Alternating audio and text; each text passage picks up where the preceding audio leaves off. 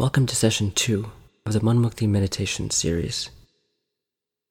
Find a seat in a chair or on the floor and begin again with a few deep breaths.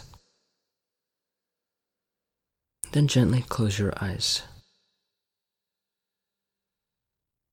With each exhalation, settle yourself a bit more deeply, releasing one more muscle loosening one more grip.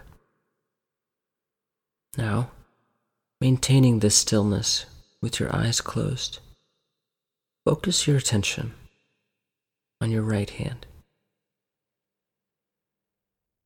Now, you know it's there, but how do you know it's there? This question may seem trivial, but describes how we know anything in our lives is real and we feel it, whether by touch, sight, audition, smell, or taste, and so we make it so. Somewhere in the tingling, sparkling space at the end of your right arm is your hand and each of its fingers. Where in this shifting cloud does your hand end? And where does it begin? Try, if you can, to realize the same looseness of boundary in your left hand. And then, and then in your feet, your chest, and your back. And your face.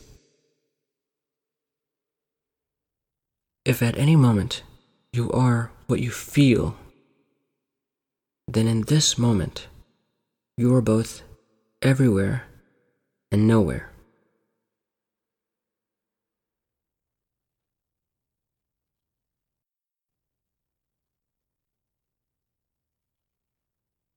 Early on in meditation, they recommend not to meditate outside because of how many sensations are available to you there, whether it's the breeze or the birds.